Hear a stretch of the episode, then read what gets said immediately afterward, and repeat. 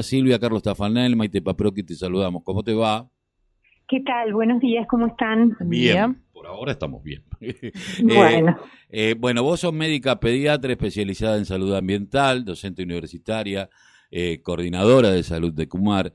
Y a partir de una gacetilla que fue, yo estuve leyendo, porque a mí me llegó esa gacetilla, y después me encontré con algunos medios que ponían esto del plomo, sobre todo en, Villa Inflamable, aquí en Avellaneda, eh, con una, pero como alarmante, eh, más allá de que no deja de ser un, tema, no es un tema menor, que es un tema con el cual se está trabajando, eh, creo que vos fuiste una de las primeras personas que nosotros entrevistamos de Acumar y hablamos de este tema en particular.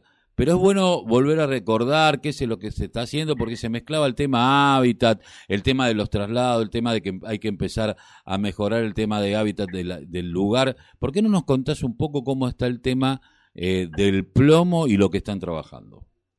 Bueno, bueno, gracias por la oportunidad de aclarar y llevar tranquilidad en principio.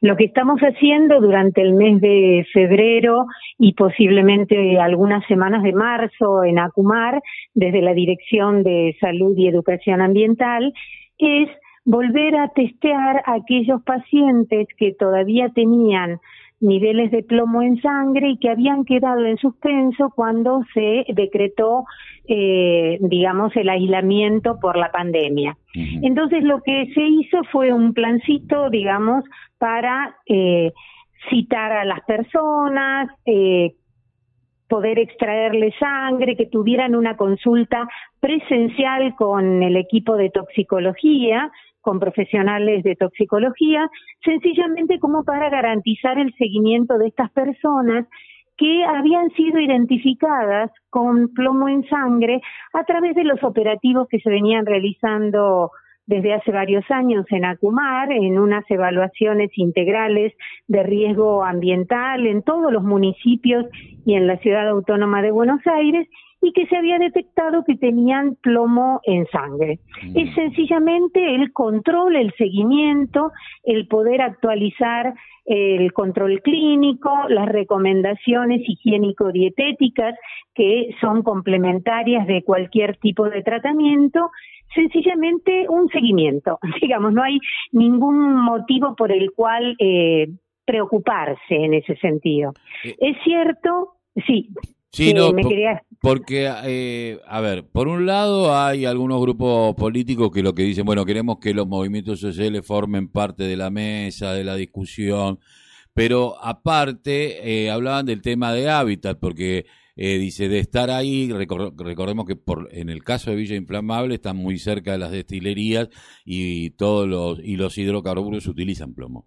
sí, mira, es, es interesante también esto que planteas porque en todos estos años, te diría desde hace casi 10 años que se viene trabajando en Acumar, la mayor parte de las fuentes que fueron identificadas de eh, posibles contaminantes por plomo tienen que ver realmente con las actividades que desarrollan las personas, como por ejemplo chatarreo, recuperación de pilas y baterías, quema de cables para recuperar metales, eh, son básicamente estas, mucho más que las relacionadas con la industria.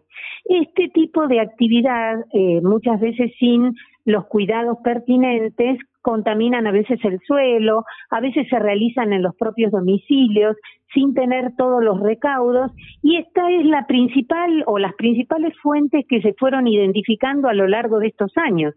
Por lo tanto, digamos, la importancia de, por un lado, detectar si tienen o no plomo en sangre, que ahora vamos a comentar algunas particularidades de lo que se llama plombemia, que es nivel de plomo en sangre, que debería ser cero en realidad, porque las personas no tenemos en nuestro organismo plomo como un contaminante, como, perdón, como un componente natural. Claro. Eh, y en realidad lo que se debe hacer una vez que se determina que por otro lado eh, informo, no hubo en ningún caso ningún nivel de plomo en sangre que requiriera un tratamiento en internación eh, de ningún paciente. Esto se llama quelación y es un tratamiento médico que se hace cuando los niveles son sumamente altos y se extrae el plomo de la sangre. O sea, a lo largo de todo este tiempo, de todos estos años, nunca los niveles de plomo fueron tan altos que requerían este tipo de tratamiento. Sí recomendaciones de, por ejemplo, eh, tratar de no hacerlo en su domicilio, de lavarse muy bien las manos, que la ropa que utilizan las personas adultas para hacer este tipo de tareas no esté en su domicilio. Eh, por supuesto, también algunas recomendaciones alimentarias que tienen que ver con mitigar el impacto del plomo en su organismo. Digamos, todo esto se fue haciendo a través del tiempo, ¿no es cierto? Así que respecto del hábitat, una de las cuestiones importantes es tratar de evitar que los eh, pisos de las viviendas sean de tierra, por lo, digamos que estén con, con losa o con eh, baldosa, bueno, pero que no estén sobre todo niños pequeños en contacto con una, un piso de tierra que pudiera eventualmente estar contaminado con plomo, que por otro lado es un metal pesado que persiste mucho tiempo en el ambiente. ¿eh? eh son de los que se llaman... No es biodegradable. Claro, claro, claro. Son de los que se denominan compuestos orgánicos persistentes, porque duran mucho tiempo en el ambiente, sea en el suelo, en el agua, un poco menos en el aire, pero también puede persistir. Así que, bueno, esta sería más o menos la, la situación. Y algo que, si vos me permitís, me gustaría aclarar. Eh, fue tomado inadecuadamente eh, de la gacetilla y lo que nosotros hablamos de personas con plomo en sangre, se habló de intoxicación. Hay que diferenciar muy bien entre lo que es la exposición a un contaminante de las personas individuales o comunitarias eh, a través de cualquiera de los componentes del ambiente, suelo, agua, aire, de lo que es la contaminación, que es cuando se encuentra este, en el caso de este contaminante plomo en sangre, y de la intoxicación. La intoxicación es cuando además de tener plomo en sangre, tiene cuadro clínico compatible con, eh, digamos, la exposición, contaminación y finalmente intoxicación por plomo. ¿Se entiende la diferencia? Porque es sumamente importante, sumamente importante. Para quienes trabajamos en salud ambiental, el solo hecho de que existan fuentes potencialmente contaminantes por plomo, en este caso, en el ambiente, ya pone en marcha una serie de medidas tendientes a evitar la contaminación y, por supuesto, la intoxicación. Entonces, digamos, estas aclaraciones que son, no tiene por qué saberlo el público en general, pero no, nunca estuvo puesto intoxicación en nuestra gacetilla, porque realmente no tenemos, por suerte, ninguna persona intoxicada, sino con plomo en sangre. ¿Se entiende la diferencia, no es eh, cierto? Queda clarísimo, pero eh, yo, yo pensaba, mientras vos hablabas, Silvia, en esto de eh, el ideal sería que se cambie de ropa a la gente, que no hubiera chicos alrededor, pero bueno, sabemos que el reciclado eh, no es una política pública todavía, como en otros países centrales, que se fue tomado como política pública, sino que fue respuesta a una debacle económica en nuestro país y que muchos de los que viven en Villa Inflamable es el único sustento que tienen y lo hacen eh, tal vez no dentro de la casa, pero sí en el patio de tierra de la casa, donde después los pibes también juegan. Y a donde también ahí tenemos otro tipo de cuestiones que tienen que ver con la chatarra en sí misma, los roedores, los mosquitos, bueno, todo lo, todo lo que tiene que eh, hay que hacer un trabajo eh, no solamente de concientización y muchísimas veces, y esto hay que decirlo, la ropa que utilizan para hacer esta tarea es la ropa que utilizan durante todo el día. Claro. Eh, Digamos, es una problemática compleja que involucra no solo al sector de la salud, de, hecho, nosotros venimos trabajando fuertemente en todo lo que tiene que ver con educación para la salud, para que las personas conozcan los riesgos a los que pueden estar expuestos, cuáles son las maneras posibles y factibles de mitigarlos o evitarlos, pero como vos bien decís, tiene que ver con hábitats ambientalmente degradados, con eh, viviendas que probablemente no sean lo suficientemente seguras.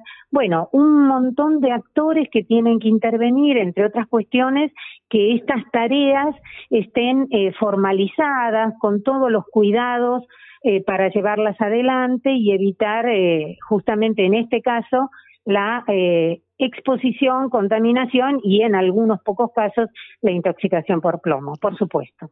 Eh, te agradezco mucho haber pasado por, por, la mañana informativa, que quedó algo, porque estaba viendo también que hace un rato, ayer me mandaron una gacetilla sobre las, las curtiembres que también tienen este problema, a lo mejor con otro tipo de metales que también no son biodegradables y que contaminan el suelo. Y hoy cada vez en el conurbano bonaerense hay menos espacio como para tener el hábitat. Tal, tal vez alguna vez tendremos que pensar eh, en que Buenos Aires ya y sobre todo el conurbano y la provincia, la provincia de Buenos Aires no da más, ya, ya está saturada eh, y empezar a tener otro tipo de políticas mirando hacia adentro de nuestro país. Pero bueno, esto es un objetivo creo que a largo aliento.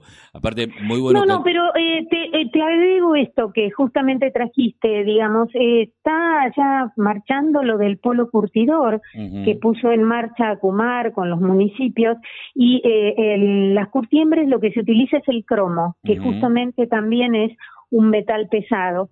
Y en este polo curtidor se están tomando todas las medidas de precaución para el tratamiento y el manejo adecuado, seguro, sustentable de los residuos que generan eh, y de los efluentes que genera esta actividad como para evitar que se transforme en un problema para la salud humana. Así que la verdad que eh, se están desarrollando medidas, proyectos, procesos eh, saludables y que protegen fundamentalmente la salud de las personas. Así que, eh, por supuesto que no será en lo inmediato, pero son algunas cuestiones ya están marchando, otras serán en el mediano y otras en el largo plazo. Silvia Ferrer, muchísimas gracias por haber pasado por la mañana informativa aquí. De no, al contrario, lo último que querría agregar es que la verdad que agradezco que parte del equipo eh, interdisciplinario de la Dirección de Salud y Educación Ambiental rápidamente haya tomado con todos los eh, protocolos, porque aún seguimos en una situación de pandemia, ya no es la ASPO, sino ahora la distancia, la DISPO, eh, y que eh, hayan planificado para desarrollar en pleno verano, en plenas vacaciones, en plena pandemia, eh, la posibilidad de eh, continuar, retomar el seguimiento de las personas de las que habíamos quedado solamente contactadas por WhatsApp o por comunicación telefónica y que ya están ingresando sus muestras de sangre en el laboratorio de la red eh, de laboratorios, básicamente en el Garrahan, como para saber cómo está el plomo en sangre de estas personas en este momento. Así que muchísimas gracias a, a todo el equipo que está saliendo a los municipios para completar esta tarea. Muchísimas gracias, Silvia.